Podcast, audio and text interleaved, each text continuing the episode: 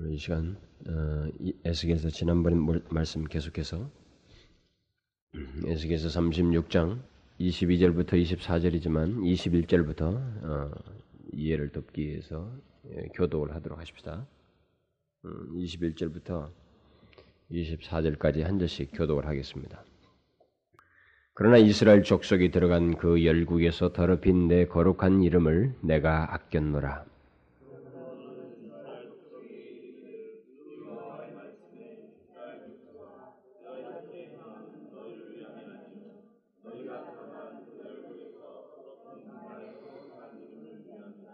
열국 가운데 더럽힘을 받은 이름 곧 너희가 그들 중에서 더럽힌 나의 큰 이름을 내가 거룩하게 할지라.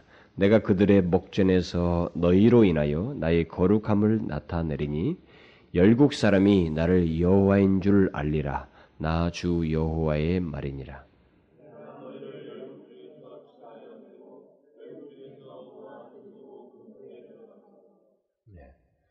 23절까지지만 24절에 나중에 설명이 조금 되기 때문에 거기까지 읽은 겁니다. 우리는 그 하나님의 영광에 대한 설교의 그 부정적인 국면을 지나서 부정적인 내용들을 어, 영광을 그르치던 그 부정적인 사례들을 지나서 지난 시간부터 이제 적극적인 어, 국면에 대해서 말씀을 드립니다. 상황이야 하나님의 영광에 대한 부정적인 상황에 대한 묘사이지만 어, 메시지의 그 중요한 그 요점은 어떤 하나님의 영광과 관련된 적극적인 국면들을 어, 지난 시간부터 제가 말씀을 드리고 있습니다. 그 적극적인 면에 대한 가장 우선적인 말씀은 하나님께서 자신의 이름과 영광을 위하여 스스로 행동하신다는 것입니다. 음? 하나님께서 자신의 이름과 영광을 위해서 스스로 행하신다라는 것입니다. 부패한 본성을 가진 우리 인간들은 비록 하나님의 백성이라 할지라도 하나님의 이름과 영광에 대해서 적극적이기보다는 소극적이고 또 무신경하고 오히려 더럽히는 것을 더욱 자연스럽게 여기는 것을 여긴다는 사실을 지금까지 몇 차례 걸쳐서 말씀을 드렸어요. 우리는 이것을 부인하고 싶어 하지만 우리들의 실제 모습과 상태가 그리고 우리들의 자신들의 그 삶이 그것을 너무나도 잘 증명해 줍니다. 우리는 그리스도인이라고 하지만 하나님을 믿는다고 하지만 실제 우리들의 삶과 우리들의 상태를 보게 되면 하나님의 이름과 영광을 적극적으로 나타내기보다는 소극적이고 그것을 그르치고 더럽히고 또 거기에 무디게 반응하면서 살아가는 것이 실제 우리의 모습이에요. 부인할 수가 없습니다. 이 땅의 그리스도인이 우리 이 민족에도 그리스도인이 그렇게 많음에도 불구하고 하나님의 이름과 영광을 더욱 적극적으로 나타내기보다는 오히려 더럽히는 일이 더욱 많다고 할 만한 현상이 우리 가운데 생기는 것은 그렇게도 많은 그리스도인들이 그 하나님의 영광의 존귀함을 사무치게 깨닫지 못하고 있고 여전히 자신들이 어떤 신분과 어떤 존재인지를 알지 못하고 자신들의 부패한 본성과 태도를 따라서 세상 사람들이 하는 똑같은 취향을 따라서 삶을 살아감으로 인해서 그런 일이 있게 된다는 것입니다. 결국 하나님의 영광의 지극함을 알지 못하는 자들, 예수를 믿지만은 하나님의 영광의 소중함이 얼마나 하나님의 영광이 지극한지 그것을 알지 못함으로 인해서 그리고 그것을 알지 못할 뿐만 아니라 내적인 변화가 없음으로 인해서 하나님의 이름과 영광을 나타내기보다는 오히려 거기에 무딘 신경을 가지고 그르치는 쪽을 더욱 자연스럽게 하면서 살아간다 이 말이에요. 실제로 여기 오늘 본문에서도 나오는 성경에도 나오는 사례입니다만은 이스라엘 백성들은 하나님의 영광과 이름의 존귀함을 알지 못했습니다. 공교롭게도 그의 백성들임에도 불구하고 선지자들과 깨어있던 다윗과 이와 같은 사람들은 하나님의 영광과 이름의 존귀함에 대해서 누구보다도 정말 자기 몸이 견디지 못할 정도로 자기 영혼이 소설할 정도로 그 부분에 대해서 분명한 어떤 태도와 반응이 있었지만 하나님의 백성이라고 하는 상당수가 하나님의 영광과 이름의 존귀함을 알지 못하고 그냥 이름만 가지고 그 그룹들 가운데 소속돼서 역사를 보내왔다는 것, 하나님 앞에 살아왔다는 사실을 성경이 계속 말해주고 있어요. 근데 그 놀라운 것은 가나안 땅에 있을 때 하나님의 이름과 영광에 대해서 모르고 그걸 더럽혔으니 포로로 잡혀가게 해서 심판을 당해서 포로로 잡혀가 좀 나아질까 했지만 그들은 거기 가서도 오늘 본문에서도 읽은 것처럼 하나님의 이름과 영광을 더럽히는 일을 했다는 것입니다. 그것은 그들이 처한 상태, 비참한 모습 때문에 예수를 믿는다고 하면서 다시 말하면 하나님의 백성이라고 하면서 그들이 가지고 있는 상태가 남들이 볼 때 하나도 다를 바가 없고 비참하고 오히려 더 하나님의 도우심을 받지 않는 것 같은 모습 때문에 하나님의 이름이 여전히 더럽히는 일이 있게 됐다는 것입니다. 그런데 더욱 충격적인 것은 그들이 자신들의 삶 속에 한, 자기들의 존재와 그 삶에 하나님의 이름과 영광이 깊이 연관되어 있다는 사실을 그렇게 의식하지 않고 살았다는 것입니다. 많은 것이 많은 하나님의 백성들의 역사가 그렇다는 거죠. 거의 대부분의 사람들이 그러면서 성경 속에 시대를 살고 말았다고 하는 사실을 기록을 남겨주고 있다 이 말이에요. 따라서 하나님께서 그들을 향해 은혜의 손길을 베풀지 아니하시면 끝까지 그렇게 하다가 죽고 말 것 같은 모습을 보이고 있었다라는 것입니다. 그래서 그들 스스로는 하나님의 영광을 위해 그 어떤 것도 적극적으로 행할 능력이 없다라는 것을 역사 속에서 보여주어 버렸다는 거죠. 보였다는 겁니다. 그야말로 하나님의 은혜의 손길이 먼저 있어야만이 그나마 그들이 그 가운데서 그 비참한 상태 때문에 하나님의 이름과 영광을 더럽히는 일은 덜 하게 되었다라는 사실을 이 에스겔이 오늘 본문에서 말해주고 있어요. 그처럼 하나님은 자신의 이름과 영광을 위해서 먼저 우리에게 은혜를 베푸셔서 이렇게 하나님 자신에 의해서 자신의 영광을 위해서 스스로 행하시는 일을 은혜 베푸신 일을 하신다는 사실을 또한 오늘 본문에서 말하고 있어요. 그러니까 더욱 구체적으로 말하면 하나님의 이름과 영광이 무한대로 더럽혀지도록 놔두지는 않는다는 것입니다. 스스로 아끼시는 일을 하나님께서 행하신다는 거죠. 오늘도 우리는 계속해서 하나님께서 그의 백성들로 인해서 더럽혀진 자신의 이름과 영광을 스스로 위하시고 거룩히 하시며 나타내신다는 사실에 대해서 살펴보게 됩니다. 사실 오늘 본문을 상세하게 할 수도 있지만 우리가 전체 하나님의 영광에 대한 흐름이 있기 때문에 자신의 영광을 스스로 위하시는 하나님에 대한 부분만 지난 시간과 오늘 시간으로 하고 또 다른 우리의 삶과 관련된 문제를 다음 시간부터 하려고 그래요. 저는 지난 시간에 여기 에스겔서 36장 그 20절 이하의 사이에서 하나님의 이름이 더럽혀졌다는 말이 다섯 번이나 기록되고 있다는 것을 지적하고 있었, 지적했어요. 또 그것에 대해서 하나님께서 그 더럽힌 자신의 이름과 영광을 위하시는 네 가지 표현을 잠시 언급했습니다. 하나는 내 거룩한 이름을 아꼈다라는 자신의 이름이 더럽혀진 것, 주의 백성들에 비해서 더럽혀진 것을 주님께서 스스로 어떤 행동을 취하시는데 그것을 자신이 스스로 아꼈다라고 하셨고, 그 다음에는 그 이름을 위하신다라고 위한다는 말을 하셨어요. 그 다음은 그 더럽혀진 이름을 자신이 거룩해 한다, 거룩하게 한다라고 그랬어요. 그리고 마지막으로 자신의 거룩함을 나타낸다라는 말을 했습니다. 그것은 결국 하나님 자신의 이름의 거룩함이고 거룩해 한 이름을 나타낸다는 말입니다. 하나님은 그래서 먼저 그의 백성들에 의해서 더럽혀진 이름을 아끼실 뿐만 아니라 위하신다라고 하셨어요. 하나님께서 자신의 이름과 영광을 스스로 위하시는 일을 주의 백성들의 그 역사 속에 들어오셔서 행하신다는 것입니다. 이것은 우리가 자칫 놓치고 파악치 못하고 이해하지 않는 영역일 수 있지만 실제 하나님이 그러십니다. 제가 오늘은 충분하게 설명을 못하고 간단하기만 하지만 여러분들이 들으면서 한번 우리의 실제 그렇게 하시는 하나님을 우리의 삶 속에서도 한번 어, 이렇게 조명해 볼 필요가 있어요. 그러면 어떻게 하나님께서 스스로 자신의 이름과 영광을 위하시는가? 그 답은 지난주도 말씀을 좀 드렸습니다만은 이스라엘 백성들을 포로로부터 건지심으로 곧 돌아와서 그들이 있어야 할 자리에 있게 하심으로써 자신의 이름을 위하시는 일을 행하신다는 거죠. 제가 지난 시간에 말씀드렸던 것, 그것을 말씀했는데 반복할 것은 아닙니다. 지난 시간은 우리 자력으로는 하나님의 이름과 영광을 적극적으로 나타낼 수 없기 때문에 하나님께서 그들을 이방 땅에서 건지심으로 아끼시는 일을 하나님께서 행하셨다라는 말을 제가 드렸어요. 그러나 오늘은 조금 거기서 다루지 않은 또 다른 면을 말씀을 드리려고 하는 것입니다. 하나님께서 자신의 이름과 영광을 어떻게 위하시는가?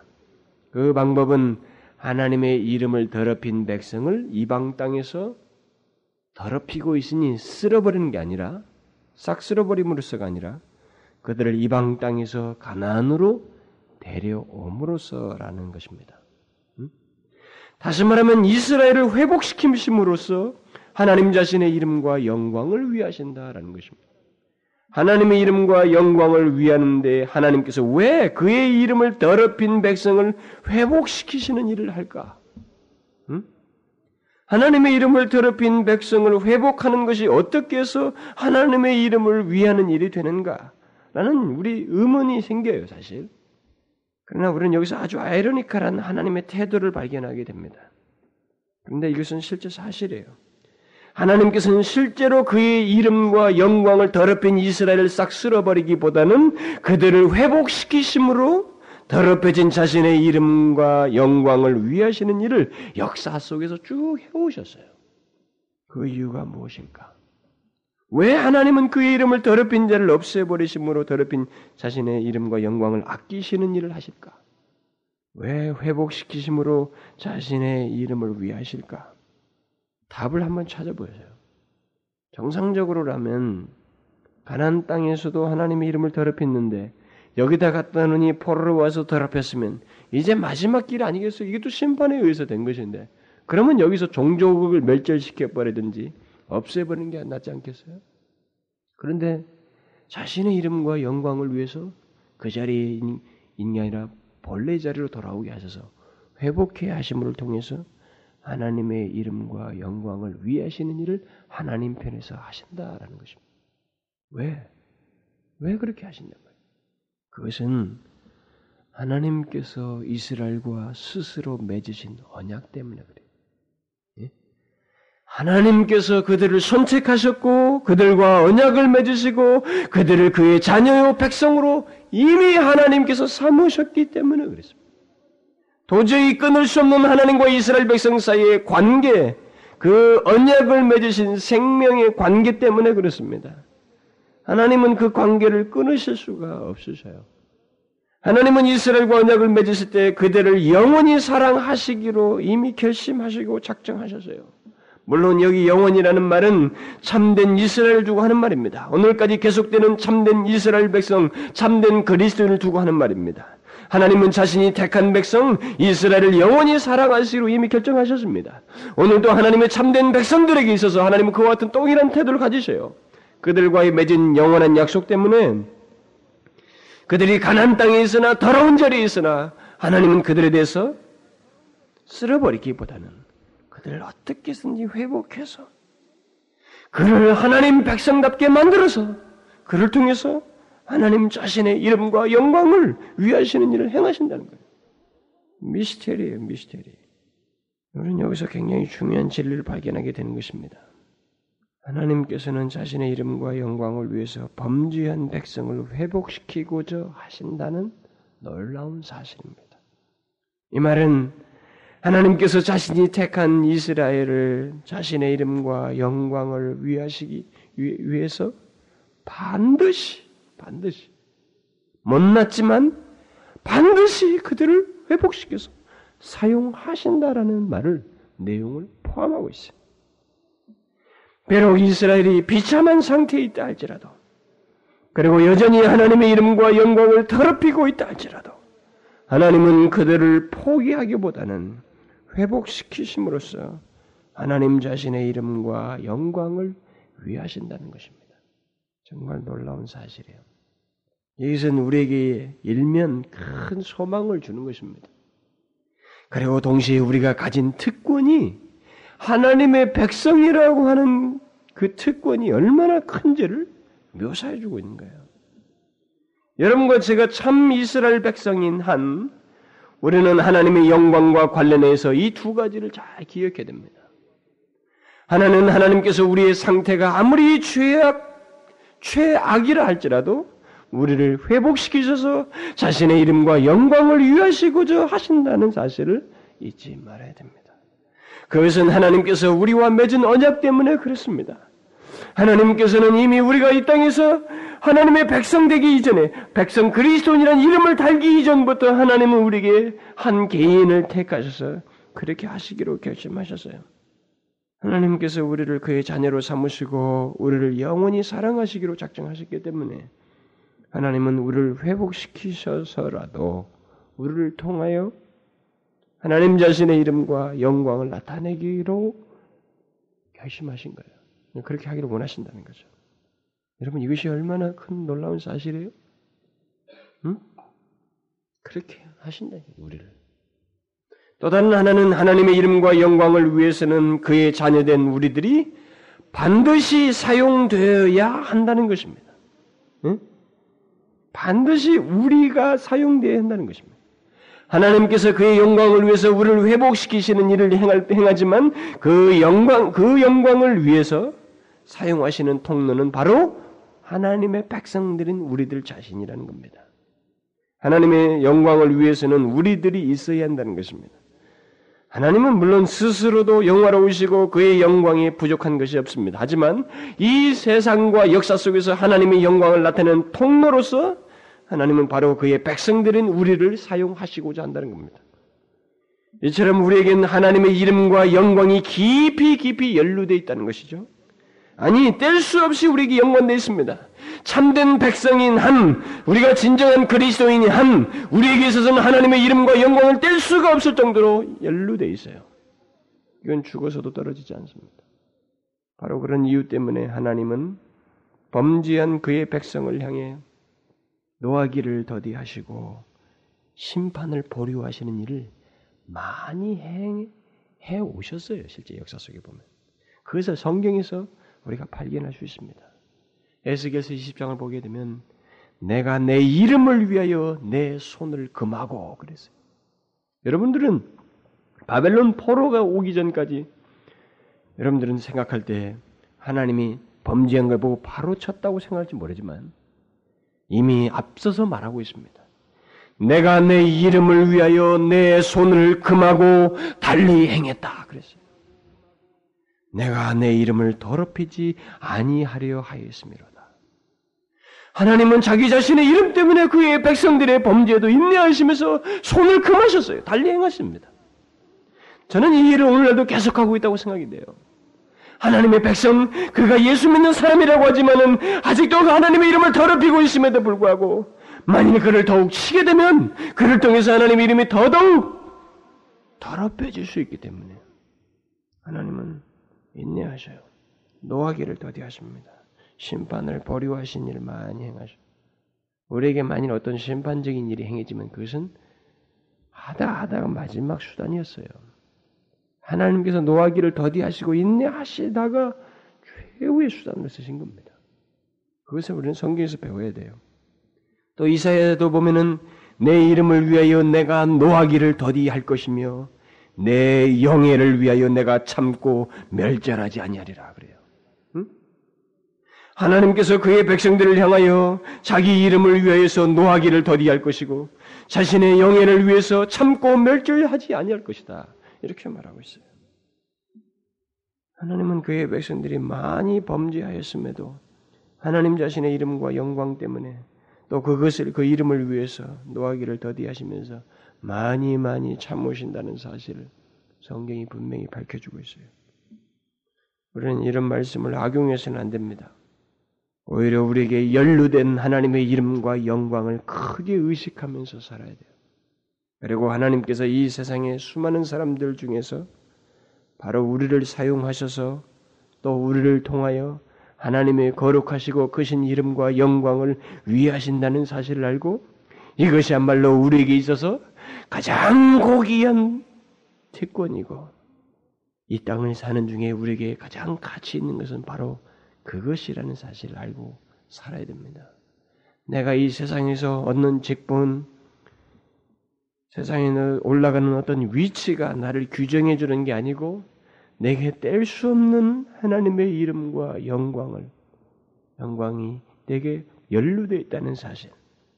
이것이 나에게 있어서 가장 중요하다는 사실을 알고 살아야 한다는 것입니다. 그 다음 우리는 오늘 본문 또 22절에서 하나님의 영광과 관련해서 말씀하시는 또 다른 중요한 사실을 발견하게 됩니다. 그것은 하나님께서 그의 백성들에게 행하시는 것은 무엇이든지 그것이 현세적인 것이든 영적인 것이든 그 모든 선한 역사는 오직 하나님 자신을 위해서라는 것입니다. 무슨 말인지 아셔요? 하나님께서 그의 백성들에게 행하시는 그 모든 것, 그것이 영적인 것이든 이 땅에 사는 가운데서 있어지는 현세적인 것이든 그 모든 것은 바로 우리를 위하기보다는 일차적으로 하나님 자신을 위하는 것이라는 겁니다. 우리를 위하는 것이기에 앞서서 하나님 자신을 위해서라는 것입니다. 오늘 본문 22절에서 말하는 대로 내가 이렇게 행함은 너희를 위함이 아니요 나의 거룩한 위함, 이름을 위함이라라고 말하고 있습니다. 이스라엘 백성들이 포로에서 가난으로 귀환하는 것은 두말할 것 없이 그들에게도 유익이고 그들을 위하는 것이라고 얼마든지 말할 수 있습니다. 그렇죠? 이스라엘 백성들이 포로로부터 가난 땅으로 번곡으로 돌아가는데 이것은 그들을 위해서 있는 일이라고 할 수 있습니다. 그러나 하나님은 자신이 그의 백성들에게 행하는 모든 것은 궁극적으로 자신을 위하는 것이요 자신의 이름 때문이라고 말하고 있습니다. 하나님께서 그의 백성들을 바벨론에서 보존한 것도 그들을 보호한 것도 하나님의 이름을 위해서이고 그들을 바벨론으로부터 데리고 나온 것도 그의 거룩하신 이름을 위해서이고 또 그들을 데려와서 가난에 다시 정착케 하시고 다시 나라를 형성케 하신 것도 하나님의 그 크시고 거룩하신 이름을 위해서라는 것입니다. 그뿐만 아니라 그들로 하여금 다시 그 본국에 돌아와서 성전을 갖고 희생제사 제도를 갖게 하고 제사장들과 선자들과 규례를 갖게 한 것도 다 하나님의 거룩하신 이름을 위해서라는 겁니다. 하나님께서 그의 백성들에게 이 모든 크신 일을 행하시고 그들 위해 그 큰 자비를 베푸신 것은 다 그들 때문이기 이전에 그들의 기도와 눈물과 신앙과 순종과 거룩함 때문이 아니라 모두 하나님 자신 때문이고 그의 이름을 위해서라는 것입니다. 이걸 여러분들이 아셔야 돼요. 여러분 노아 홍수 시대에 노아 홍수 이후에 하나님은 한 가지 사실을 말합니다. 사람들 때문에 사람을 인하여 땅을 저주하였다. 그러나 다시 그 땅을 내 자신을 위해서 하나님 자신의 이름을 위해서 축복하신다는 것입니다. 하나님의 백성들이 갖는 모든 은혜들은 바로 그와 같은 성격이 있어요. 하나님의 이름을 위해서입니다. 그들이 죄, 용, 죄 용서함을 받은 것도 그의 이름을 위해서라고 성경이 분명히 말하고 있어요. 시편 기자가 이렇게 말합니다. 여호와여 나의 죄악이 중대하오니 주의 이름을 인하여 사하소서. 우리의 죄를 사하시는데 주의 이름을 위하여서 인하여서 주의 이름 때문에 사해달라고 말하고 있어요. 사도 요한도 똑같이 말합니다. 자녀들아 내가 너희에게 쓰는 것은 너희 죄가 그의 이름으로 말미암아 사함을 얻음이요. 하나님께서 그의 백성들의 죄를 용서하시는 것은 하나님 자신의 이름을 위해서이다라는 것입니다. 아삽 또한 그의 시편에서 이것을 모두 정확하게 묘사해 줍니다. 우리 구원의 하나님이여 주의 이름의 영광을 위하여 우리를 도우시며 주의 이름을 위하여 우리를 건지시며 우리 죄를 사소서. 하나님께서 우리를 도우시는 것도 또 우리를 건지시는 것도 우리의 죄를 사하시는 것도 하나님의 이름과 영광을 위해서라는 사실을 분명히 밝히고 있습니다. 그의 이름 때문에 또 그의 이름을 위하여 우리의 죄를 용서하시는 것뿐만 아니라 시편 또 23편에 보면 다윗은 또 다른 말을 합니다. 하나님께서 그의 백성을 의의 길로 인도하시는 것도 하나님의 이름을 위해서이다. 그렇게 말하고 있어요. 내 영혼을 소생시키시고 자기 이름을 위하여 의의 길로 인도하신다. 하나님께서 우리를 의의 길로 인도하시는 것도 그의 이름을 위해서입니다. 또 하나님의 백성들의 생기 없고 죽어 있는 마음을 활기 있게 하시고 살리시는 것도 그의 이름을 위해서요. 그것을 다윗이 또 다른 시편에서 말합니다. 여호와여 주의 이름을 인하여 나를 살리시고 주의 의로 내 영혼을 환란에서 끌어내소서. 다윗은 하나님께서 주의 이름을 인하여 나를 살려달라고 이렇게 간구해요. 여기서 살려달라는 말은 일차적으로 자신의 영혼과 관련해서 하는 말입니다. 그러니까 자신의 영혼을 보호하사 생기 있게 해달라는 것입니다. 또 사무엘은 하나님께 범죄한 백성임에도 하나님께서 그들을 자기 자신의 이름을 위하여 단념치 않으실 것이라고 말합니다. 사무엘상에 보면 여호와께서는 너희를 자기 백성 삼으신 것을 기뻐하신 거로 그 크신 이름을 인하여 자기 백성을 버리지 아니하실 것이요라고 말합니다. 하나님께서 범죄한 그의 백성을 버리시지 않으시는 것도 한 가지 목적이 있다는 거죠. 한 가지 이유 때문이라는 거죠. 이게 뭐예요? 그의 크신 이름 때문이고 그의 크신 이름을 위해서라는 겁니다. 이 모든 말씀들에서 강조하는 게 뭐예요? 하나님께서 그의 백성들을 위해 행하시는 선하신 모든 행동은 오직 한 가지만을 위해서 있어지는 것이라는 겁니다. 그것은 그의 이름과 영광을 위해서예요. 우리는 이것을 아주 선명하게 기억해야 됩니다. 하나님께서 자신의 택한 백성인 우리에게 아주 선한 일을 행하실 때 그것이 이 땅에 사는 가운데 필요한 어떤 일이든 또 우리의 영적인 일까지도 그 모든 것은 우리를 위하는 것이기에 앞서서 하나님 자신의 이름과 영광을 위해서입니다. 여러분 이것을 이해하실 수 있어요? 제가 여러분들에게 오늘 설교를 조금 다소 어려운 듯이 여러분들이 느낄지 모르겠습니다만은 진리는 분명해요. 여러분들이 과연 이것을 이해하시는지 모르겠어요. 다윗이 말한 주의 이름을 위하여 자신의 죄를 사해 달라고 구하고 주의 이름을 위하여 자신의 어? 생, 영혼을 소생시켜 달라고 구하고 주의 이름을 위하여 의의 길로 인도해 달라고 한 것을 여러분들이 이해하느냐는 거예요. 우리 안에 어떤 선한 일이든 하나님께서 그것을 우리 안에 행하실 때 그것이 다 무엇을 위해서이냐라는 것을 여러분들이 알고 있느냐는 거죠. 그러니까 제가 이 영광 설교를 제일 첫 번째 두는 이유가 바로 이것입니다. 이것을 모르고 예수를 믿는다고 하는 것이 얼마나 허무맹랑한지를 우리는 밝혀야 되고 여러분들은 드러나야 되고 거기서 좌절을 겪어야 되고 그리고 좌절 이후에 답을 얻어서 그 답을 가지고 하나님의 영광을 그냥 여러분들의 생명처럼 여기고 살아야 한다는 것입니다. 그게 그리스도인이에요. 하나님께서 우리에게 모든 선한 일을 행하셨을 때 그 모든 목적은 그의 영광과 이름을 위해서입니다. 심지어 우리가 어떻게 이 땅에 사는 날 동안에 이곳에 거하고 저것에 거하고 이런 환경에 살고 저런 환경에 사는 것조차도 하나님의 이름을 위해서예요. 바울이 실제로도 그랬습니다. 그런즉 너희가 먹든지 마시든지 무엇을 하든지 다 하나님의 영광을 위해서 하라 그랬어요. 하나님께서 우리에게 이런저런 풍요를 주시고 물질을 주시는 것도 하나님의 이름을 위해서입니다. 반대로 그렇지 못한 상태에 있더라도 그런 상태에서 그것, 그들을 보존하시고 지키시는 것 또한 하나님의 이름을 위해서예요.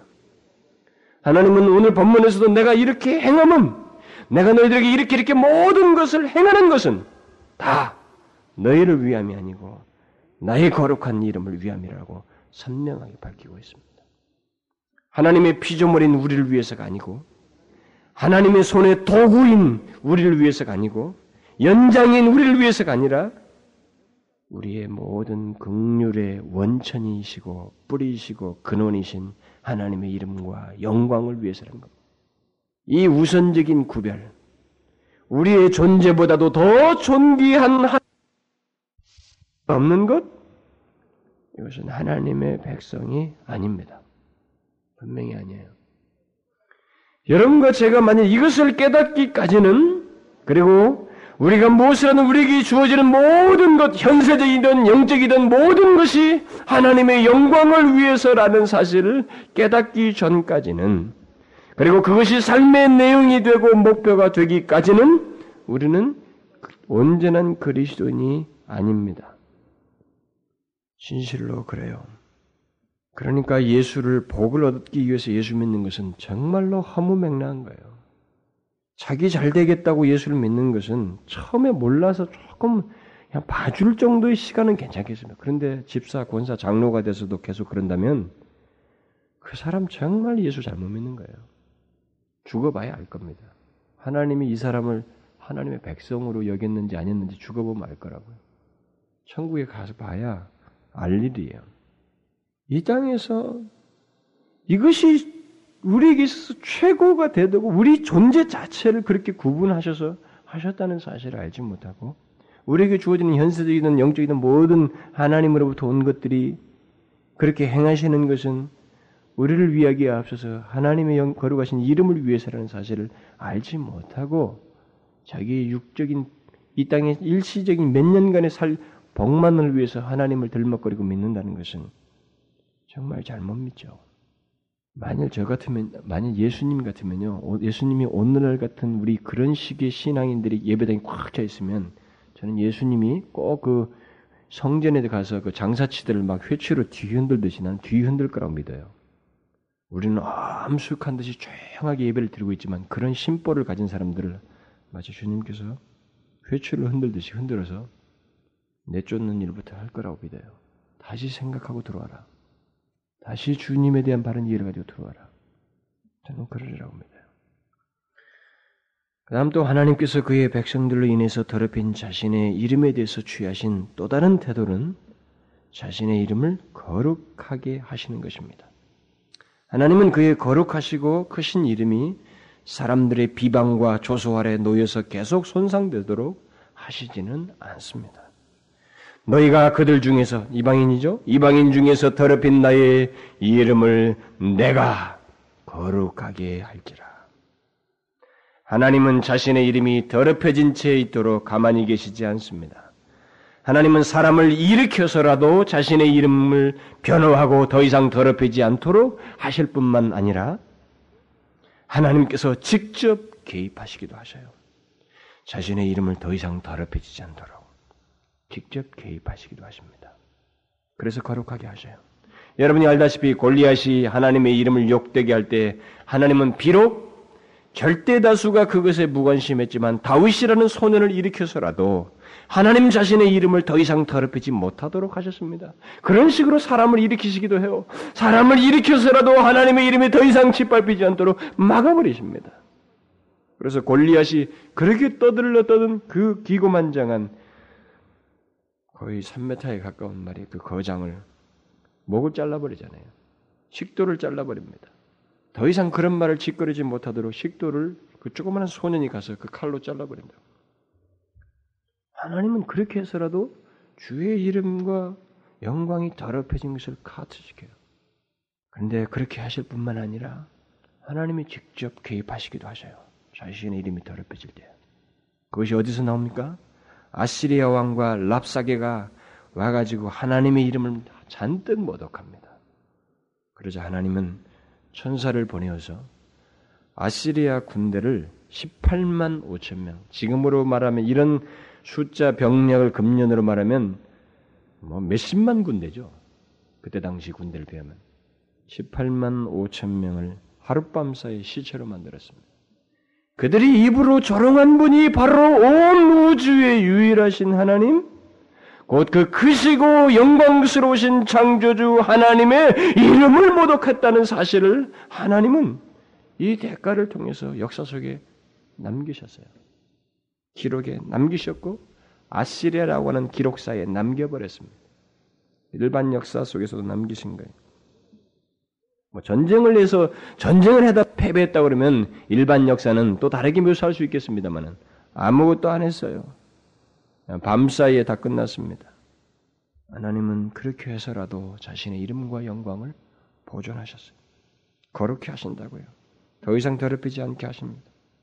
여기서도 똑같은 문제가 제기됩니다만 하나님께서 자신의 이름을 거룩하게 하시기 위해서 취하시는 방법은 하나님의 이름을 더럽히는 자리로부터 그의 백성들을 건지심으로써요. 여기 이스라엘 백성들을 자신의 이름을 거룩하게 해서 주께서 취하신 방법은 그들을 건져내심으로써입니다. 그러니까 우리가 여기서 발견하는 놀라운 사실은 하나님의 이름을 더럽히는 자리로부터 그의 백성들을 건져내는 것이 그의 이름을 거룩히 하는 하나의 방법으로 주께서 말씀하시고 있다는 것입니다. 음? 이 말은 하나님의 이름을 거룩하게 하는 것은 그의 백성들을 구별된 자리에 있게 하는 것임을 말해주고 있습니다.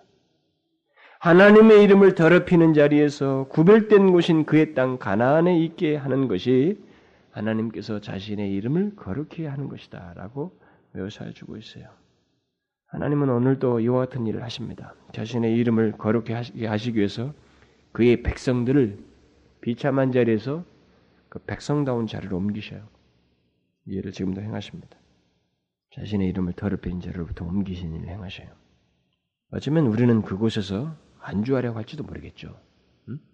하나님의 이름을 더럽히는 그 자리에서 그냥 안주하고 싶을지도 모릅니다만은 거기를 더 편안하게 생각할지도 모르겠습니다만 그러나 하나님이 보실 때 그들은 그곳에서 하나님의 이름을 계속 더럽히고 있기 때문에 그래서 하나님은 그들을 하나님의 백성이 있어야 할 자리로 옮기셔서 자신의 이름을 거룩하게 하셔요. 결국 그들을 그의 백성답게 하신 것입니다. 하나님의 백성들이 백성답지 않을 때 하나님의 이름과 영광이 더럽혀지기 때문에 하나님은 그들을 그의 백성답게 하심으로써 그들이 있어야 할 자리에 옮겨 놓으심으로써 자신의 이름을 거룩해 하십니다. 이것을 우리가 기억해야 돼요. 우리가 하나님의 백성다울 때 또 하나님과 함께하며 그의 인도를 받아서 살면서 그를 의지하며 그의 뜻과 말씀에 순종하며 살 때 하나님의 이름이 거룩해야 된다는 사실을 기억해야 됩니다. 바로 그 이유 때문에 하나님은 우리를 놓지 않으시고 끝까지 그의 백성답게 하시는 거예요. 음? 하나님의 백성들이 하나님의 백성다운 위치에 있을 때 하나님의 이름과 영광은 높임을 받을 수 있다는 것입니다. 거룩해야 된다는 것이에요. 바로 그것 때문에 하나님은 우리를 제 위치에 놓으시려고 하고 우리를 계속 빚으십니다. 빚으셔요. 여러분들 중에도 하나님이 빚으실 사람이 많이 있겠죠. 저도 빚으시고 있으니까. 무엇을 위해서? 내가 제 위치에 있지 않음으로 인해서 하나님의 이름을 더럽히고 있기 때문에 하나님의 이름을 더럽히지 않냐고 거룩해 하기 위해서 나를 빚으셔요. 제 위치로 옮겨 놓습니다. 결과적으로 볼 때 그것은 하나님 자신의 이름과 영광을 위해서 하는 일이지만 우리 자신에게 보면 하나님은 우리 자신의 커다란 유익을 주는 거예요. 하나님 나라에 적합한 사람으로 만드는 것입니다. 여러분 아십시오. 제가 그 십자가 설교 일곱 번 그 가상 치르는 설교를 호주에서 했는데 거기서 그 강도의 설교를 강도가 그 죽을 때 나를 기억해 주십시오. 아, 주의 나라에 임할 때 나를 기억해 주십시오라고 하잖아요. 낙원에 주께서 낙원에 나와 함께 있을까. 그래서 제가 거기서 그 강도에 대한 충분한 설명을 한 가지 했는데 예수 믿는 사람들이 그 강도처럼 그렇게 구원받을 수 있다고 생각합니다. 막판에 어떻게 하다가도 나는 구원받을 수 있다. 그러나 여러분, 강도는요, 그 사경을 헤매는 그 짧은 시간 안에 그의 영혼이 빚어진 사람입니다.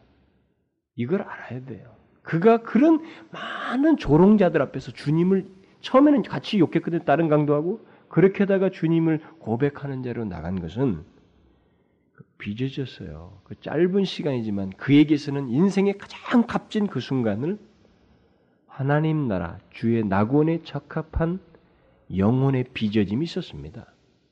이걸 알아야 돼요. 우리는 자꾸 시간상으로만 자꾸 생각을 하는데 죽을 때 누가 강도처럼 빚어 있는 사람이 있어요? 여러분들이 누가 사망한다고 할 때 가보세요.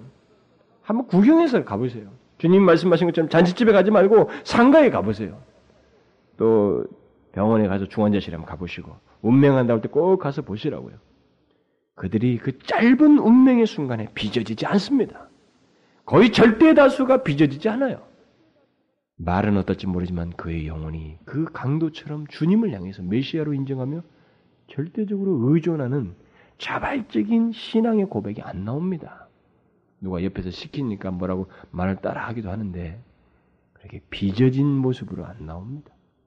가 보시면 알아요. 그렇게 해서라도 하나님의 영광을 드러내시는 거예요. 빚어서. 저는 한 가지 놀라운 사실을 발견하고 있습니다. 최근에 사람이 죽음에 직면했을 때 이 신경세포가 보통 평범한 사람들이 신경세포를 활용해서 살아가는 그, 그 집중력보다 10배, 20배, 30배 크다는 사실을 발견하고 있어요. 지금 우리는 아직도 시간이 많이 있다고 생각하니까 조금 흐리멍텅하게 넘어가면 대충 알고도 넘어가는데 죽음을 의식하는 사람은 선명해요. 정확합니다. 아주 집중력이 있어요. 그리고 절대 놓지 않습니다. 그래서 나는 초대교회가 마치 주님이 내일 오실 것처럼 그렇게 긴박하게 했던 것이 바로 이와 같은 집중력 때문에 있을 수도 있지 않았는가 싶어요. 얼마나 흐리멍텅합니까, 우리들이? 예수를 얼마나 흐리멍텅하게 믿어요? 집중력은 무슨 집중력이에요? 자기 인간 소욕 다 발휘하다가 찌끄레기 버리려고 한다고요. 마치 주님에게 자선행위라도 하는 것처럼. 오, 하나님. 그런 사람에게 하나님의 하나님 되심을 보이십시오. 저는 그렇게밖에 말 못하겠어요. 우리는 그걸 알아야 됩니다. 절대로 강도가 쉽게 된 게 아닙니다. 하나님은 자신의 이름과 영광을 위해서 마지막 순간이라도 일단은 빚으셔요. 그것을 기억해야 됩니다. 그런데 여러분 놀라운 것은 말입니다. 하나님께서 자신의 이름을 위해서 일을 행하실 때 그 역사의 무대에 자기 백성들을 중심에 두고 일을 행하신다는 것입니다. 그것을 우리가 오늘 본문에서 마지막에서 발견하게 되는데요.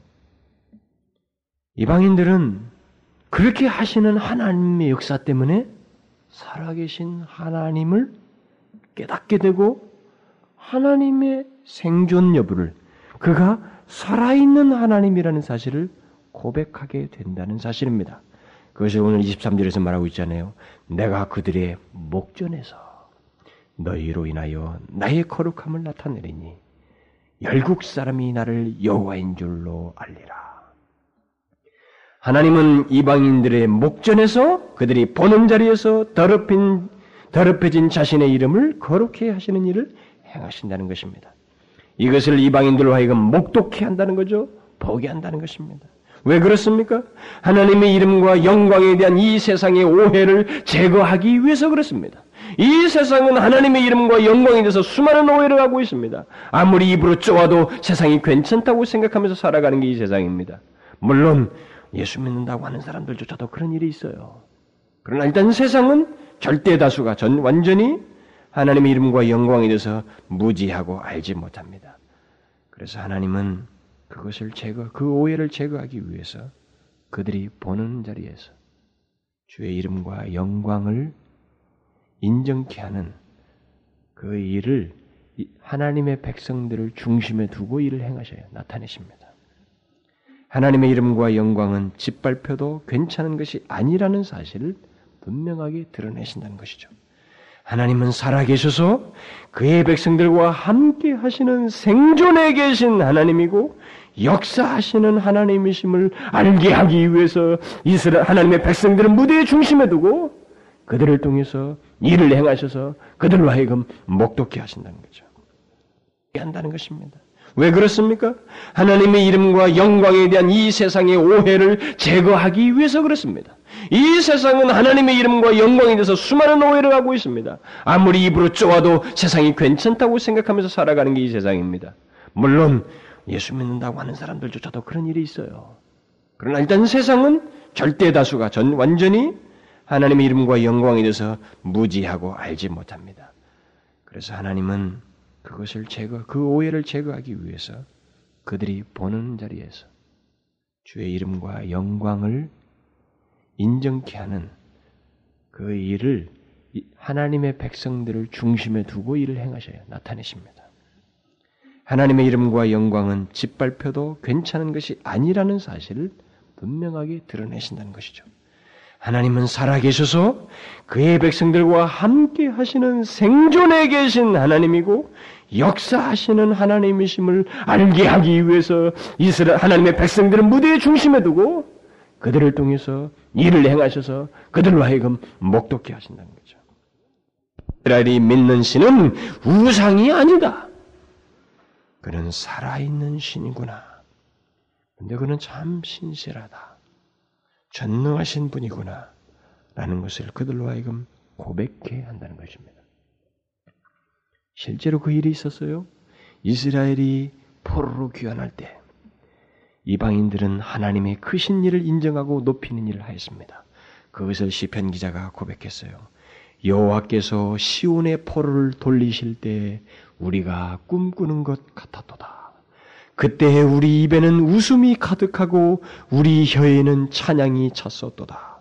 열방 중에서 말하기를 여호와께서 저희를 위하여 대사를 행하셨다 하였도다. 이방인들이 무엇이라고 말했다고요? 여호와께서 저희를 위하여 대사를 크신 일을 행하셨도다라고 말했다는 것입니다. 중요한 것은 그들이 여호와께서라고 말을 하면서 바로 그분께서 그 크신 일을 행하셨다고 고백하고 인정했다는 사실입니다. 유대인들의 입과 바벨론 사람들의 입에서 온통 하나님에 대한 이 얘기로 꽃을 피웠다는 것이죠. 이전에 그들은 포로로 있는 이스라엘 백성들을 보고 하나님의 이름을 모독하였던 사람들입니다. 그러나 이제는 여호와의 이름을 언급하며 그가 저희를 위하여 크신 일을 행하셨다고 하면서 여호와 하나님이 그들의 화제의 대상이 되었다는 것입니다. 칭송의 대상이 되었다는 것이죠. 하나님의 신실하심과 능력과 선하심 등 이 모든 것이 이스라엘 백성들과 이방인들 가운데서 오르내렸다는 것입니다. 우리는 이스라엘 백성들의 포로 기환에 있어서 있었던 그 장면을 상세히 알지는 못합니다.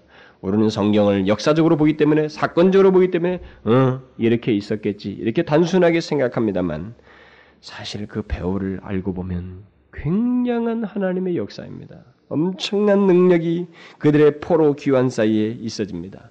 오늘 본문에서도 여러분들이 내가 너희를 열국 중에서 취하여 내고 열국 중에서 모아내리고 고토에 돌아오게 하겠다고 하셨던 이 말씀이 어떻게 이루어졌는지를 여러분들이 알게 되면 정말 주님이 이렇게 하신 말씀대로 내가 취하여서 내가 데리고 돌아오게 하겠다고 하는 그 주체 주어가 하나님이신 것을 실감케 하는 그 사건들이 역사 속에 그대로 이루어집니다. 어떻게 이루어져요? 여러분들이 알게 보면 이스라엘 백성들이 이방 땅에 걷는 거의 70년입니다. 그러니까 1세대가 죽어요. 처음 포로 간 사람들 거의 다 죽습니다. 그러니까 이스라엘 백성들은 거기서 새로운 세대가 거기 정착해서 이방 문화를 숙명적으로 받아들이면서 살아옵니다. 그 지배를 받으면서 그리고 그들의 문화와 죄악에 젖어서 살아요. 그 다음 세대가 포로 땅에서 귀환한다. 여기 생활 정착권을 벗어나서 더 새로운 땅에 가서 간다는 것이 그들에게도 쉬운 일이 아닙니다. 어떤 감동이 있지 않으면 처자식 데리고 여기 살고 싶은 거예요. 또 그때 당시 왕은 은혜를 베풀었어요. 누구든지 여기 있어도 된다. 너희들 다 너희들 생활권을 가지고 그대로 살아도 된다고 했습니다. 그렇죠? 게다가 이스라엘 백성들이 흩어진 지방이 몇 개 지방인 줄 압니까? 127개 지방입니다. 127개 지방이 어느 정도까지 크게 넓은 땅이냐면 우리나라는 거기에 한 지방 정도밖에 안 됩니다. 이란, 이라크, 저쪽 심지어 인디아까지 인디아 접경 지역까지 갈려져 나갑니다. 127개 지방으로 크다는 땅 아니겠어요? 중동 지방이 짝짝짝 흩어져 있었어요. 그런데 각 지역으로부터 모아집니다. 그래서 가나안 땅으로 간다는 것. 이건 하나님의 엄청난 지혜와 능력이에요. 그거 아니면 불가능합니다. 그런데 여러분 성경이 뭐라 그래요? 내가 열박 중에 열방 중에서 취하여 내리라. 내가 모아 데리고 오리라. 그리고 그렇게 하셨어요. 아무리 멀리 있고 아무리 많은 지역에 흩어져 있어도 하나님께서 손을 펴시고 오라 나와 함께 가자라고 하셨을 때 그들은 다 본토로 갔어요. 이렇게 모아줬습니다. 이게 다 무엇을 위해서입니까? 이게 다 무엇을 위해서요? 결과적으로 보면 이스라엘을 위해서이기도 하고 이스라엘의 유익이 되지만 근본적이고 궁극적인 것은 하나님 자신의 이름과 영광을 위해서 그렇게 하셨다는 것입니다. 이방 땅에서 계속 더럽혀지고 있는 하나님 자신의 이름과 영광을 거룩하게 하시기 위해서라는 것입니다. 여러분, 우리는 이것을 기억해야 됩니다. 하나님께서 여러분과 저에게 어떤 유익을 주시는 것이 맞습니다. 우리 입장에서 보면.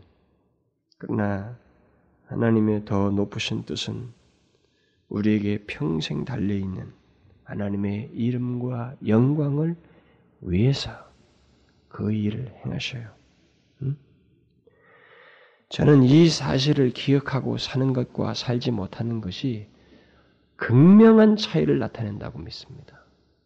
내 자신에게 하나님의 이름과 영광이 평생 연루되어 있다는 것, 뗄 수 없다는 것, 그것을 기억하고 사는 것이 우리의 삶의 내용과 목표 모든 것을 다 결정해요.